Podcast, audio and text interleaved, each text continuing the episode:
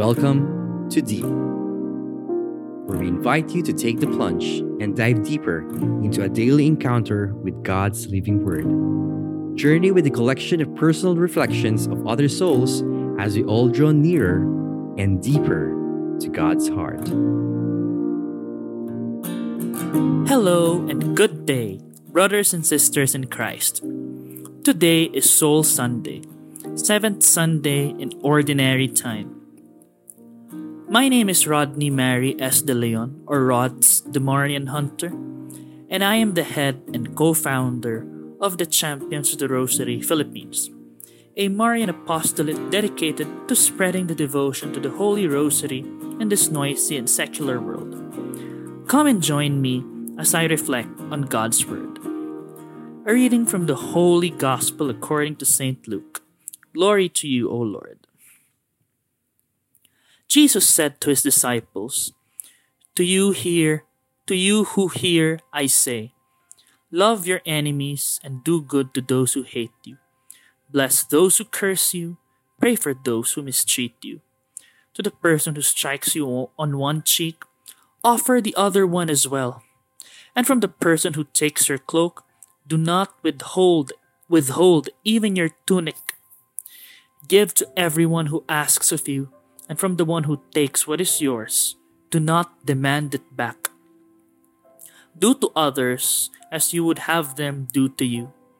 For if you love those who love you, what credit is that to you? Even sinners love those who love them. And if you do good to those who do good to you, what credit is that to you? Even even sinners do the same.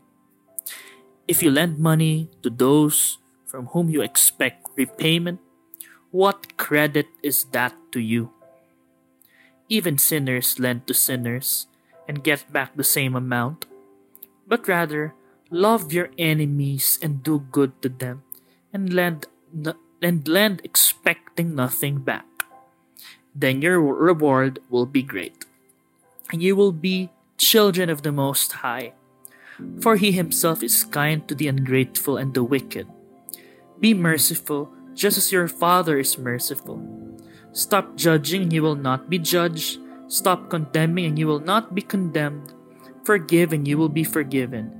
Give, and gifts will be given to you. A good measure packed together, shaken down, overflowing, will be poured into your lap. For the, me- for the measure with which you measure will in return be measured out to you. The Gospel of the Lord. Praise to you, O Lord Jesus Christ. I'm sure we're super familiar already with these words of our Lord. Love your enemies, do good to those who hate you, bless those who curse you. Ever since we are young, I am sure we've heard this gospel verse countless of times. But let's admit to ourselves, this teaching of our Lord Jesus is challenging and difficult to do. This is one of the most radical teachings of our Lord indeed. Because let's face it, when someone does something terrible to us, hurts us, most especially if it's someone you trust, someone whom you thought they loved you or cared for you, our natural reaction would always be anger. And with that anger, we would have numerous thoughts of revenge or wishing of ill upon that person.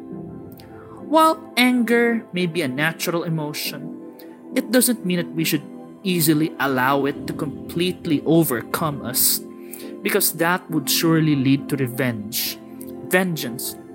But let's just say we don't actually act on our desires or thoughts for revenge.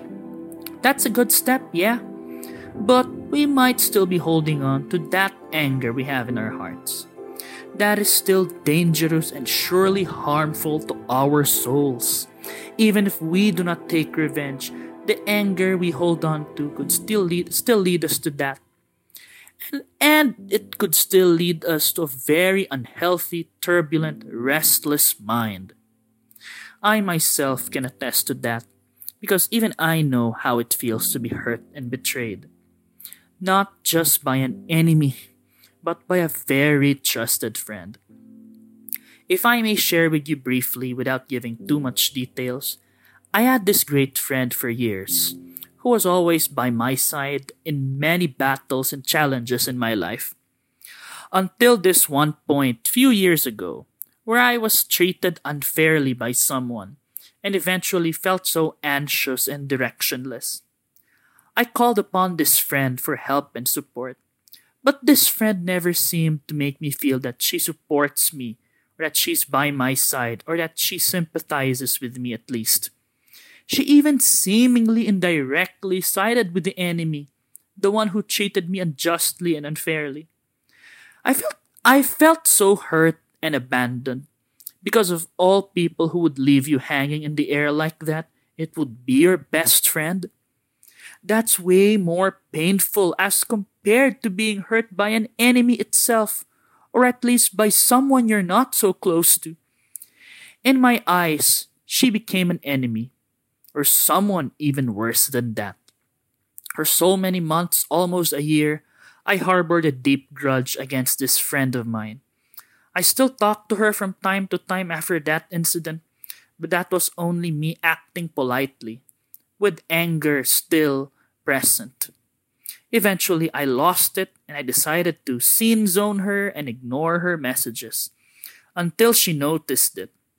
And finally, I took that chance to talk and released all the hard feelings I've been harboring towards her. She realized her mistake and apologized. A day, a day later, I did accept her apology and told her that I'm still open to becoming friends again like before. I thought it was all over. I thought I can finally move forward and let go. I thought my mind can finally be at peace. But no. Days and weeks later, the bad memories, the betrayal, and some passing thoughts of wishing her ill still keeps on replaying again and again and again in my heart and mind. I realized I was still holding on to my anger, despite the apology, despite the admittance of her mistake.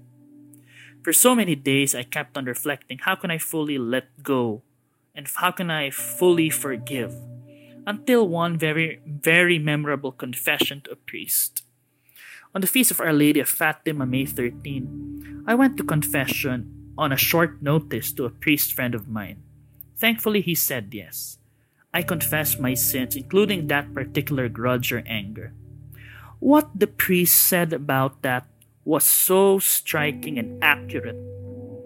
In his spiritual direction, he said, You've been holding on to anger for so long. Your heart is not in peace. Your mind is not in peace. And thoughts of restlessness, confusion linger in your mind. You do not deserve this. Let me emphasize the words You do not deserve this. This made me realize that I was holding on to anger simply because I thought that would make me feel good and would be the best revenge I could, could give to my friend turned enemy. But I realized I, it wasn't even doing me any good at all. It's I, it was I who was being hurt, not my friend. And I also realized that there's something that's lacking. Have I done anything good to her, to my friend after? That got me deep, reflecting so deeply.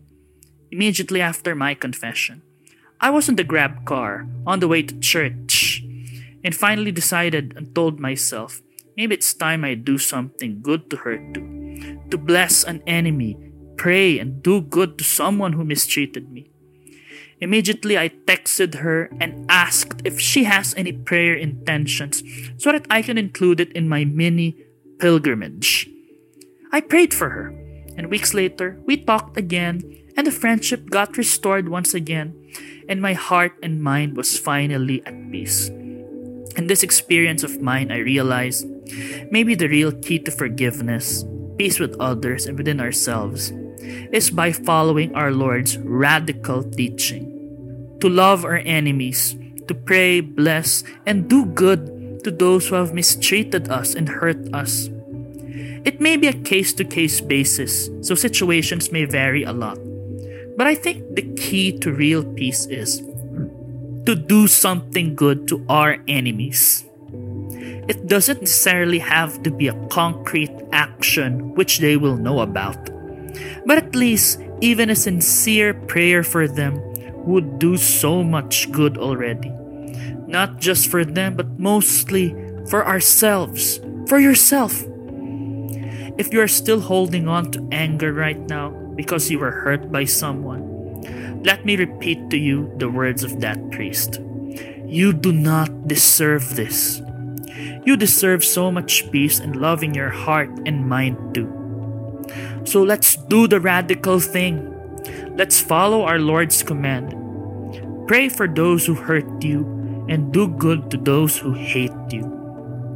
Let us ask Our Lady and Saint Joseph as well in helping us follow their son's very radical teaching. O Lord my God, through the intercession of Our Lady and Saint Joseph, grant me the grace of forgiveness, humility, and patience that I may be able to do something good to the person or persons who have hurt me. Lord, grant me peace of heart and mind, and I pray for the conversion of those who hurt. Help me do the harder, radical thing. Amen. In the name of the Father, and of the Son, and of the Holy Spirit. Amen. Thank you very much for listening. I hope you learned something from this reflection.